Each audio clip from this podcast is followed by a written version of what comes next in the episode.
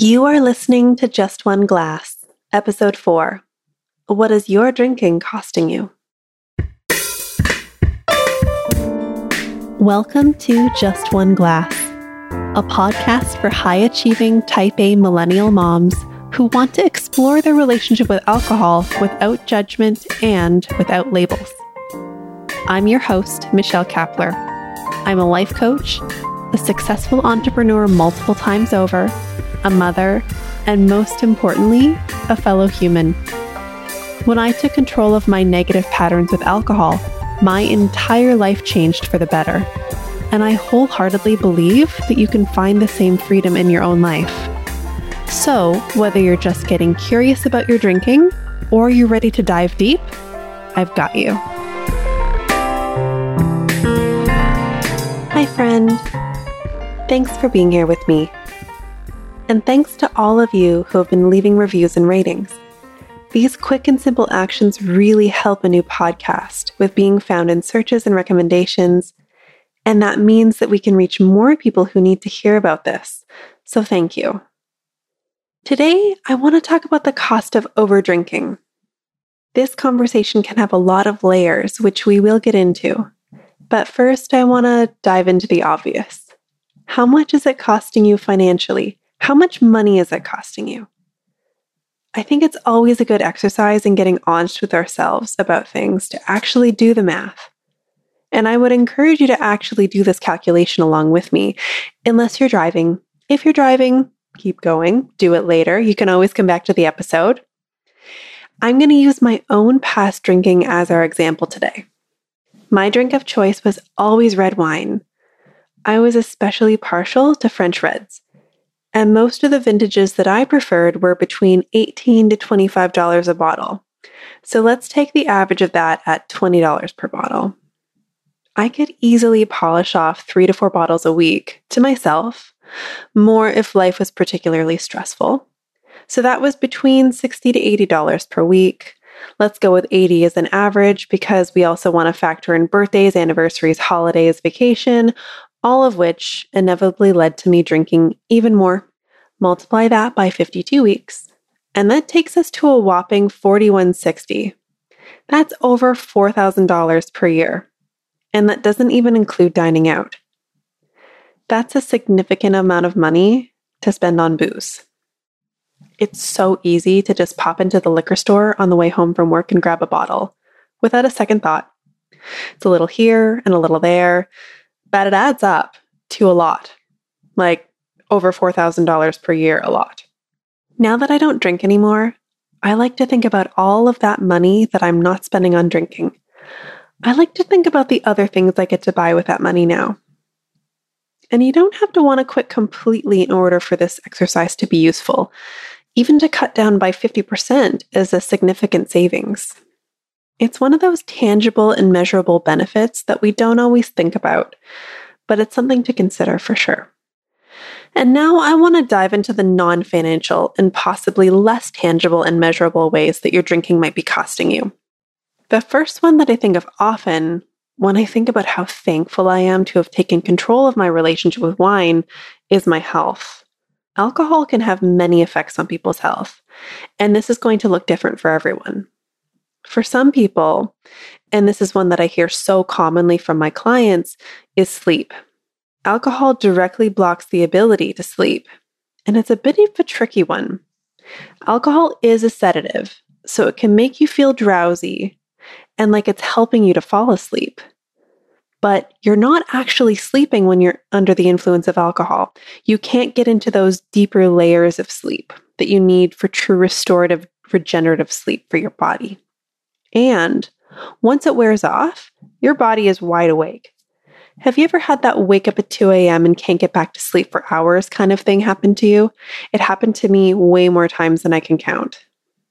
Alcohol can also negatively impact your blood sugar, your hormones, your hydration levels, and your immune function. Now, bodies are resilient and they do process and recover, which is why I don't necessarily preach abstinence or that wine is poison. That's definitely not what I think. For me, it's more about taking a holistic and long term view of health and how drinking impacts it.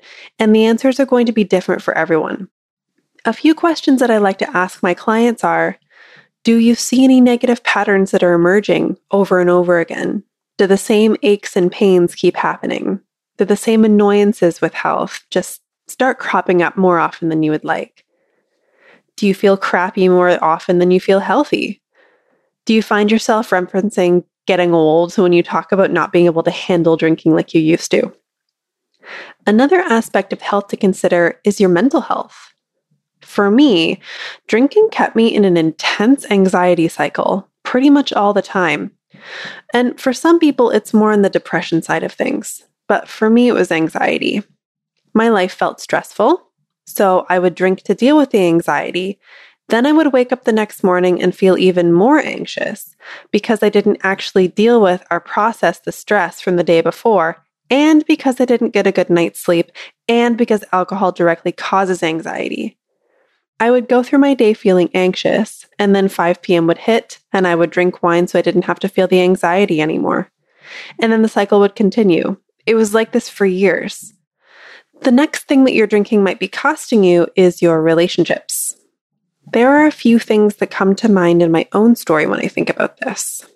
I remember bedtime with my kids, who were pretty young at the time.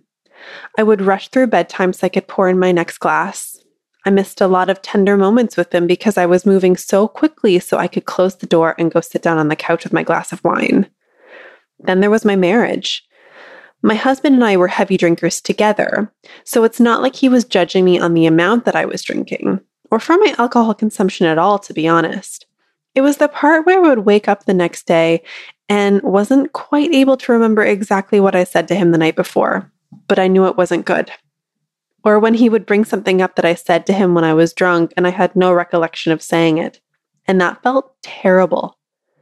And I knew that I wasn't behaving in a way that was nurturing and supporting my relationship, which is ultimately what I wanted. And then there were relationships with friends. I think it's interesting to consider that when you drink with friends, you're never actually fully really showing up as your full self. It's more like a hazy, buzzed, not quite true version. At least that's how it was for me. I think about friends I used to have where our entire relationship revolved around drinking. And changing my drinking made me think about my relationship with them. And that if I needed to drink in order to enjoy being around that person, did I actually want to be around that person at all? After I stopped drinking, my relationships got so much more real and so much better. And the last thing about your drinking that might be costing you is time. I spent so much of my time on drinking even if it wasn't actually drinking, even if it was just thinking about drinking.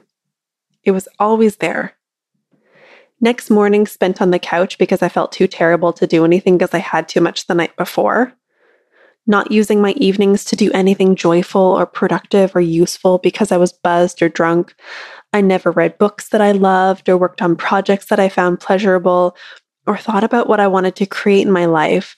And my evenings are all filled with those things now. And what about all of the time that I spent worrying about my drinking? It was always on my mind, even if it was just in the background. I was always questioning things, worrying about things, trying to deal with the anxiety surrounding my drinking. It took up so much of my time. And now my mind is free to do so many other things. I'm often asked if my life is boring now that I don't drink. And it's actually quite the opposite. What was boring and old and tired for me was day after day of relentless anxiety and feeling like garbage. Feeling healthier and sleeping better? Not boring. Having a clear mind and the ability to create anything I want in my life? Not boring. Having a better and more present relationship with my kids? Not always easy, but definitely not boring. Having an honest and loving relationship with my husband and friends? Super not boring. Now that my mind isn't constantly consumed with drinking directly or with the fallout of drinking, there's just so much space. So, how about you? What is your drinking costing you? Have you done the math? I encourage you to run the numbers and then spend some time brainstorming what else might be in play. I'd love to hear about it all over on Instagram. You can find me at Michelle Kapler. That's it for me this week. I'll be back next Wednesday with another episode. Until then, you've got this, my friend.